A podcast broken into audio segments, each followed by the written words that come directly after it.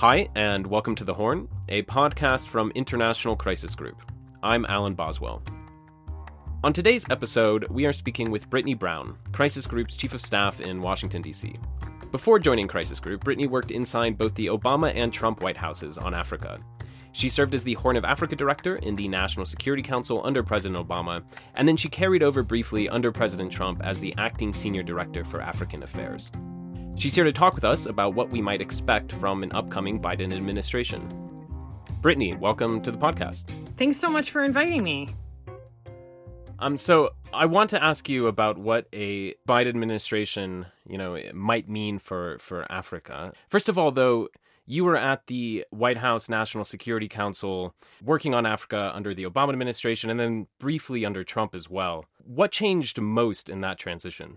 So the way that it works is um, I was in the US government for 10 years before heading over to the White House. And so I headed over to the White House as the Horn of Africa director in the National Security Council at the end of the Obama administration. Uh, when a new president takes over, some of the some of us that are career bureaucrats stick around, and so I stuck around um, to through the transition from President Obama over to uh, President Trump. And then the point of all of that is that we're supposed to have a really clear, smooth transition from one president to another.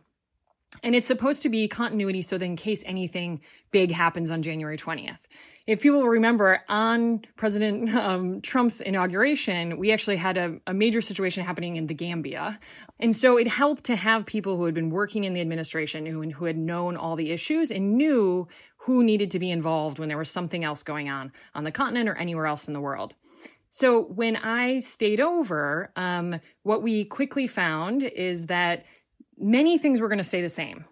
But some things were going to change on day one. And two of the things that happened actually on day one of the Trump administration, or in that first week, actually, it's, it's hard to remember the exact day, but that first week was we saw an overturn of aspects of the Dodd Frank Act, which affected DRC and conflict minerals. And then, of course, everyone will remember the travel bans. So on day one, we suddenly saw a shift.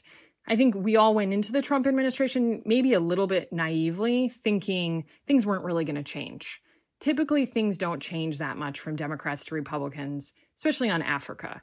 You see some small changes, but for the most part, our policy has been relatively consistent, at least over the last, you know, 20 years, if not the last 50 years, when it comes to how the US approaches Africa.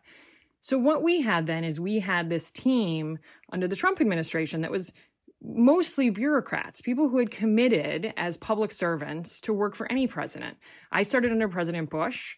I then served under President Obama and then served under President Trump. And so I stayed over there at the White House for um, around seven months. And then in September, I went back to USAID, which was my home agency. Um, and, and can you just unpack for our listeners uh, what that change on the Dodd Frank um, act was and what that came out of, what change of perspective and approach from the Trump administration that represented? Yeah, so there was a lot of people um, who came in on the Trump's in- initial team that came from the private sector. And one of the things that was unique about the section of the Dodd Frank Act that affected conflict minerals was that for I think the first and only time the US government was using a financial service mechanism to hold countries and governments accountable for conflict minerals. Um, and immediately in that first week, we saw a bunch of executive orders that overturned different aspects of this. And in the end, I think, you know, that that executive order didn't end up um, holding up. They weren't able to overturn the executive order. This portion of Dodd Frank did get turned over um, with a different mechanism, uh, but the, the the big things on those first days, if people also remember, you know, there was executive orders that were leaked related to extraordinary rendition, um, opening up of black sites, um, the reinstituting of um, practices that are considered to be torture. That first week was filled with a lot of executive orders or draft executive orders that ended up sort of falling apart along the way. I think the ones that we all saw that stuck around were the, the immigration bans, which of course affected um, Somalia immediately, and then later on other countries on the continent. Now, so like you said, there's usually um, a lot of continuity in U.S. approach to Africa, spanning both Democrats and Republican administrations. Uh, after this brief period of seven months in the Trump administration, you then left that job in the White House. How did you start to see the Trump administration start to depart from some of the previous precedents um, after that on specifically on Africa? Yeah, I think you know that that first team, we were all because we were all bureaucrats. You know, we saw that first year. I think especially you saw very little um, difference between the Obama and the Trump administration. I mean, there were slight changes. You know, inside internally, what we were doing was we were looking at all of our regional continent wide strategies, our country strategies, and we were trying to apply the direction we were receiving from our leadership, which is, you know, your job over there. It's the president says that we now have an America First policy. What does that mean for Africa? The areas where we did start to see almost from day one this departure from the Obama administration was China. You know, originally, like under the end of the Obama administration, China was viewed as, you know, a complex actor on the continent that in some cases, China was the enemy. In some cases, China was an ally. And so there was a complex understanding of the relationship with China on the continent. Under the Trump administration, China was viewed very differently. China was viewed as the enemy on the continent, and how do we counter that? And so what we immediately saw is that we had to make a shift um, on some of our policies that were um, a little more, they had to become a little more adversarial towards China. Um, you also saw that there was less support for institutional strengthening, civil society, human rights. So it was how do we also make a little bit of a shift so that things were focused on trade and investment. That wasn't anything new. Trade and investment was a massive part of the Obama administration's approach to the continent, but it be, it went from trade and investment being one of many to trade investment being one of the most important. Do you think there was in that sense more of a narrowing of U.S. focus on the continent rather than really much of a shift, maybe besides the the China question? Yeah, I think that's a really good point. I think it, it probably is a narrowing. The thing that is complicated about this is, you know, we all know that, you know, the US government, we're planning three years out for budgets and how we're going to prioritize our ambassadorships and staffing. And, you know, it requires such a huge amount of planning in advance. It's hard to make a drastic shift quickly. We'll notice that just now you're really starting to see some of the impacts of the beginning of the Trump administration because it takes time for these things to fall into place. So I think that you're absolutely right. It was probably just a little bit of a tightening of a focus on trade and investment, China, and you know, double down, doubling down on military solutions um, for all the different challenges that are facing the continent. Yeah, and we did see a uh, major uptick in, in drone strikes in Somalia. Was that evident from day one in the Trump administration that they might uh, take a, you know, a more aggressive approach on that front? From the beginning, the administration was convinced that some of the problems in West Africa, the Sahel, Somalia could be solved through a military response. And I think Som- Somalia specifically, um, it was being treated as that the solution to Somalia is kinetic. And I think we will all look back, and I think we're just able to start doing that now because we've had some time to, to take a look and ask those hard questions about were increased drone strikes helpful in any way? Um, under the Obama administration, there was a lot of uh, positive feedback that was received from you know, the Somali government, regional governments that said drone strikes were really helpful. I think that that there the tune changed a little bit the more intense the drone strikes became. But one of the things that's really important about thinking about the U.S. military's involvement, specifically in the Horn and in Somalia, is that we could have, you know, the US government can have the best strategy in the world when it comes to Somalia. That can be a holistic strategy that includes how do you support the government? How do you support different regional governments?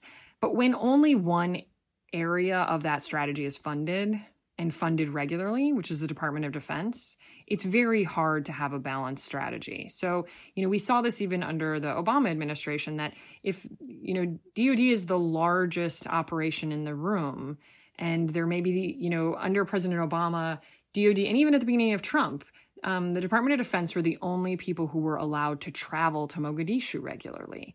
They were the only people who were able to leave the airport in Mogadishu. And when you start to look at that, if they're the only people on the ground who are actually able to talk to Somalis, of course the strategy is going to be focused on you know a military response and the the solutions are all going to be seen through the eyes of military you know experts moving on, you know, looking forward to the to the upcoming Biden administration, do you think there are areas in which he will forge a new path on Africa, or do you think we'll largely see a a reversion uh, to the sort of previous kind of uh, normal, if you will, between U.S. and Africa that was there before? Um, and and and also, do you think there might be some continuity on this on this China question? You know, there's whenever it comes to a new administration, I think there's there's two questions, no surprise, that there's the policy question and then there's the people question.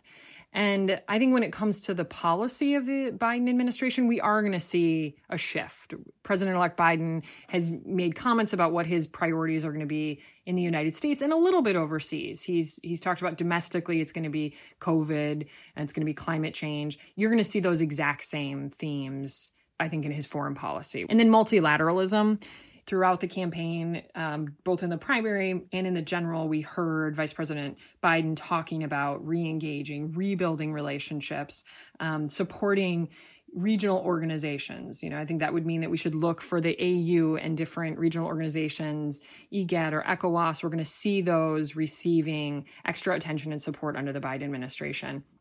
But I think the, the biggest signs actually that we have about how Biden will prioritize Africa is the people that are being talked about um, who are going to be a part of his cabinet or his senior leadership. And we're seeing a lot of familiar faces, right? Ambassador Susan Rice, um, Ambassador Linda Thomas Greenfield was just appointed to be in charge of one of the teams that's dealing with how the Biden administration is going to work with the State Department. And for people who don't know Linda, because she's more of a, a, West Africa person and then went for all of Africa, she was a you know former ambassador to Liberia. She was in charge of the State Department's Africa Bureau, and she's leading the State Department's team um, for the Biden administration. And that's a very good sign for Africa.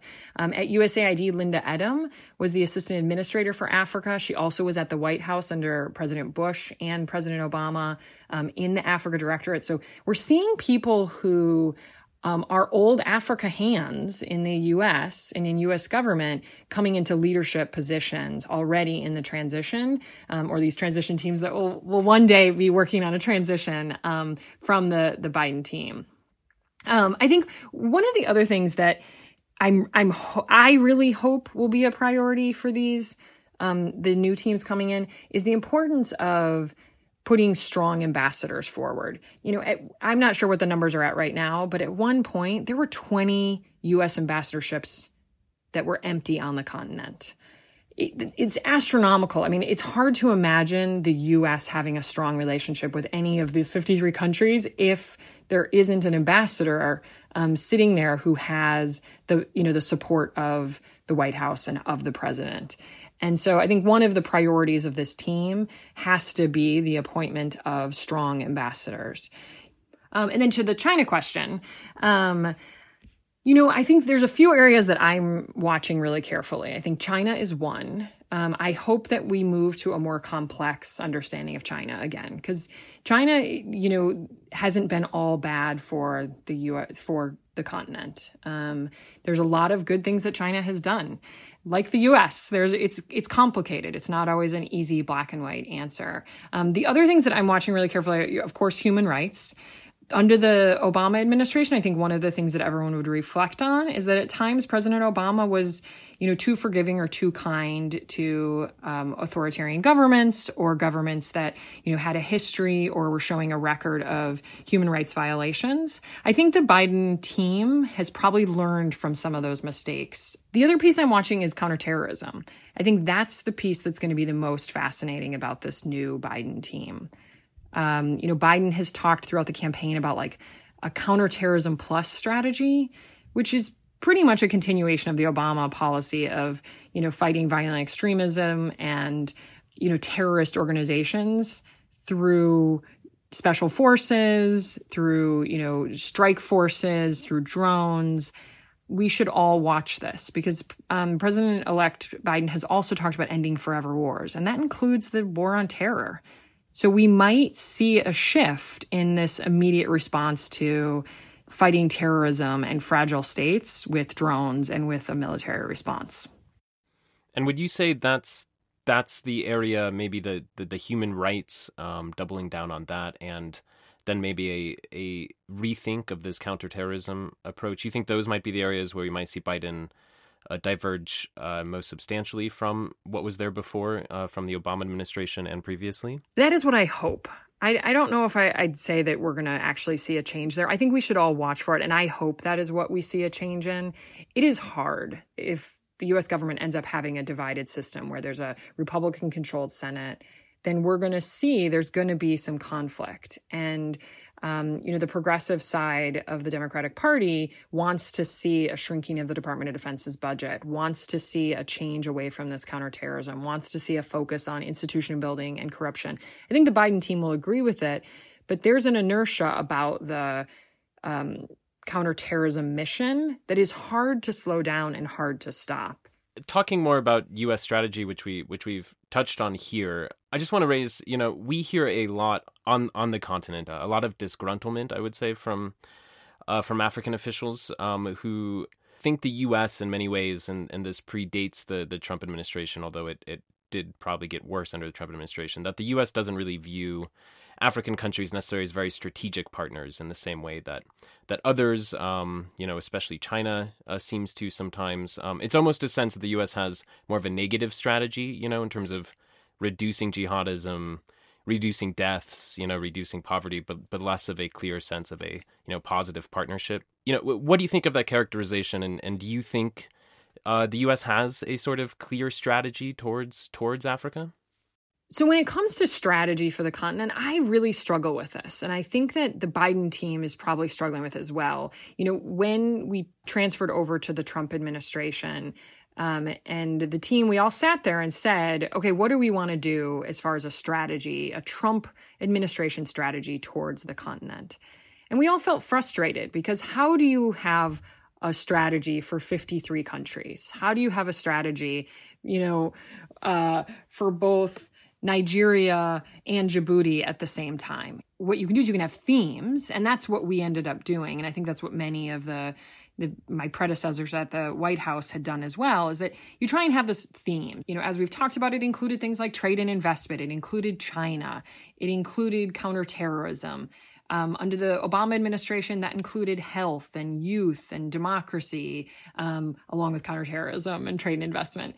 Um, and then we tried to move down to regions. So under the Trump administration, we tried to come up with these regional strategies. But one of the challenges is, is you know, you're you're sitting at the White House with these regional strategies or these, you know, a, a continental strategy. And then you have individual ambassadors who each have their own view of how they want to do things. And there's not necessarily a competition, but the ambassadors live in their own world. And so when you have the ambassador to Kenya, the ambassador to Ethiopia, the ambassador to Somalia, all having their own view, it is really hard to have a comprehensive strategy around any of the regions or or the continent in general. So it's a it, it is a real challenge. I think the the other problem is the U.S. government does have a hard time, and I include myself in this, um, having a, complex view of some African countries. You know, when we compare ourselves to the way the US government treats countries in the Middle East or countries in Asia or even Latin America or Europe, there's a complex relationship. Some things we get along with countries on and some things we don't. It's it's much more complex. When it comes to the African continent, we've gotten into a very bad habit, you know, either priority country or not, um, ally or not. Not that it's complex, that, you know, um, that a country could be both an ally and we could disagree on something. And we're seeing that play out a little bit in Ethiopia. We're seeing that when Abiy came in, the US government identified great, Abiy, good. Ethiopia is good. Ethiopia has been in the good category in the US government for a while. And so when you when when it's moved over there, it becomes harder to hold those governments accountable for anything that's going on it's hard to then realize that this is complicated, that it's not just about one individual who's leading a country, that Ethiopia has a very complex history and it, it very difficult ethnic relationships that need to be worked out. And it's going to take time and it's actually going to be really painful. And we can't just immediately put, you know, a leader or a country into a category and say, okay, great, job done, like move on. I was wanting to ask you whether or not you thought that the US actually had a regional policy towards the Horn rather than uh, what what it often looks like to me, and, and also what it seemed like what you alluded to, that it often just seems to have a bunch more country specific policies. Other powers outside the continent, you know, I think definitely do uh, look at the Horn of Africa, for instance, as a region and sort of approach it like that. I mean, what's the barriers to the U.S you know, also doing that, what would need to change? You know, the U.S. also has a Great Lakes envoy. It has a Sahel envoy. Could we see a Horn of Africa envoy? Um, you know, but but but also but also just what's the main barriers to getting to getting U.S. foreign policy to to thinking, you know, more regionally? Because a lot of the issues that are going on here, of course, span the borders. Yeah, I think unfortunately the the answer is really bureaucratic. Um, we see that, you know, at at USAID, East Africa um, doesn't include Sudan and um, South Sudan, but it includes Kenya and Tanzania. You switch over to the Department of Commerce, and the borders are different. At State Department, um, East Africa, you know, um, maybe doesn't include um, Tanzania or whatever it might be. These the and then the Department of Defense is different. So in every one of these U.S. agencies that have a major role in the the Horn, the boundaries are different of who's in charge. I remember holding meetings at the White House and you would need to invite the, you know, the assistant secretary for the appropriate area. And it was different assistant secretaries. Sometimes you'd had to have two assistant secretaries from one agency. It sounds like an easy thing to fix, but as you can imagine, there, you know, there's entrenched reasons for why those borders are the way they are in um, the U.S. government. You mentioned the the special envoys. So the special envoys are one way that it can be fixed. I think that this new team that's coming in, they're going to have to ask this really hard question about whether or not special envoys are helpful. And there is a real debate in Washington about whether or not they are. We saw that on the Sudans, on Sudan and South Sudan, having a special envoy was really helpful because it prioritized Sudan and South Sudan in a way that some of the other countries were not. Same with the Great Lakes. There was you know, a prioritization because the people who were in those positions had direct lines to the national security advisor, to the secretary of state, and often to the president because these were, you know, people who were in these jobs were senior enough that they were able to go directly to leadership. The challenge is what I just described when it comes to funding and it comes to the machine of the US government, the special envoys don't really fit they add a level, an extra level of bureaucracy. You know, hypothetically, think you're holding a meeting at the White House, you're sitting in the Situation Room, you're trying to decide what we're going to do about, um, you know, Sudan and the lifting of the state sponsor of terrorism. So you have a special envoy sitting at the table. You also have an assistant secretary for Africa. You also have, you know, the, the person who represents East Africa. Who's the, who's the voice? And there can create sometimes a little bit of tensions that can make it harder actually to get things done. So the the new team is really going to have to be thoughtful about the use of envoys. President Obama received quite a bit of, of criticism actually for using the special envoys as, as strongly as he did. Um, so we'll, I think it's a, it's a new world now. Um, and so we'll see if the team ag- agrees that it's important to have some, some special envoys to get that extra high level attention. I was going to ask you also about what a Biden approach might be to, you know, it's often called the Red Sea uh, dynamic with the Gulf countries playing an increasing role in the Horn of Africa and that region being more integrated together. I imagine what you just said with the challenges of integrating, you know, a Horn policy together, uh, it's probably like on steroids that problem when it comes to crossing over to an entire another region. You're, you're absolutely right. I think anyone who knows me knows though that I am an optimist. I mean, the reason that I'm a part of all of this is because I believe everything we do, we can do better. When the um, the administration switched over from Obama to Trump, um, and I held these meetings with all of the interagency for all of the countries that we had identified as priorities. The first thing that we did is we sat down and we said, we have a new president who nobody knows what he wants to do on Africa. No one knows what he what his approach to Ethiopia is going to be.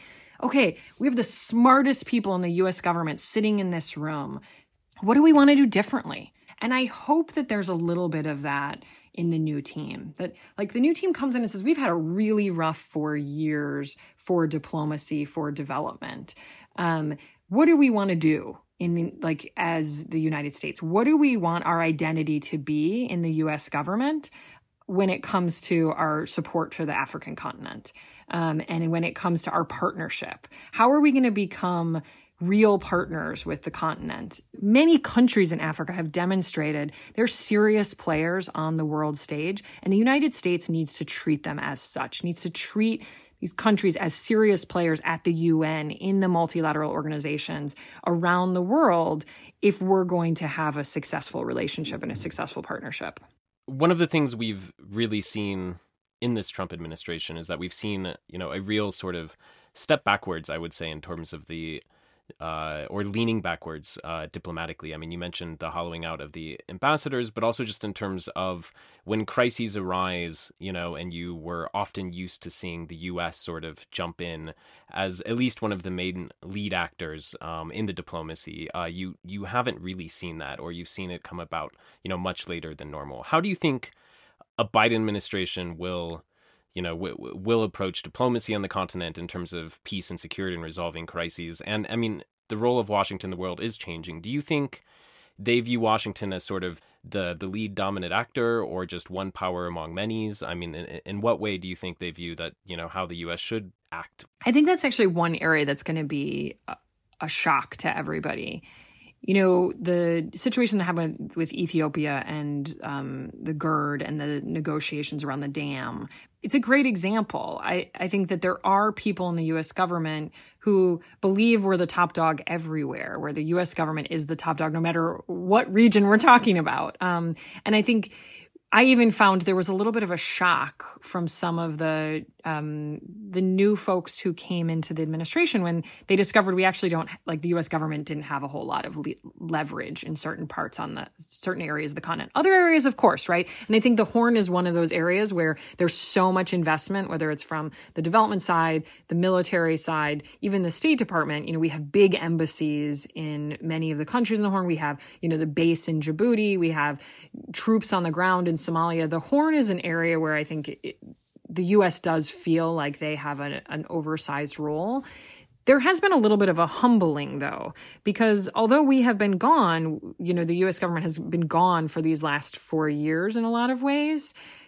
Other organizations, governments, people have stepped in. And I hope that we're paying attention to who that is, that, you know, regional solutions are the ones that work because no surprise, the people who live in the region are from the region and can support things. Of course, that solution is going to work better than having some outside power come in and tell everyone what to do. But it, it's going to require the new team, which once again, most of them are old hands. This new team is going to have to be willing to be flexible and think about how the world has changed over the last four years. And I think that's the fear of a lot of people. You know, if we see some of these same folks coming in, um, people are worried that they're just going to revert to that that old relationship. I believe that the, all of these individuals have evolved. They've evolved over the last four years and seen what's happened. They're you know smart people who are um, changing their views of how the U.S. can actually be helpful and not harmful on the continent. As a as a final question, I'm wondering how you think a Biden administration might approach the current crisis in Ethiopia if it's still on the conflict path, you know, that it's currently on. I think there there will be a return to to what we would have seen under a you know an Obama administration, or, or maybe just a little bit more normalcy in um, the pressuring for dialogue. I think you'll see um, a lot more behind the scenes diplomacy, as we've seen with President Trump. One of his approaches, which has actually, you know, in all honesty, has worked in some places, but a very public foreign policy at all times by President Trump. Um, we'll see a shift to much more quiet behind closed doors, you know, whispering of, hey, I really think we need to return to dialogue. There needs to be, a, you know, more discussion, support for regional solutions, um, you know, pulling in regional leaders to try and, um, you know, provide support. Uh, in a way that that you know deflects the conflict or or calms things down a little bit. Um, I think you know one of the the things that's a shocker to everyone is right. Ethiopia was who we the U.S. government always leaned on when we were looking for regional solutions, whether it was Sudan or Somalia or anywhere. It was okay. Let, us try and get Ethiopia to jump in, and now it's hard when it's that um, that leader is the one that um, that now needs a little bit of pressuring. But it's a good time for other folks to step up. Uh, on that note, uh, thanks, Brittany. Uh, thanks for taking your time on the, the hot seat and, and, and also uh, for that, I think, very honest, uh, very wide ranging conversation. Thanks, Alan. As always, thanks for supporting The Horn, and we will be back in two weeks with another episode. You can follow Crisis Group on Twitter at Crisis Group or read our reports at www.crisisgroup.org. I'm Alan Boswell, and this episode was produced by Mae Francis.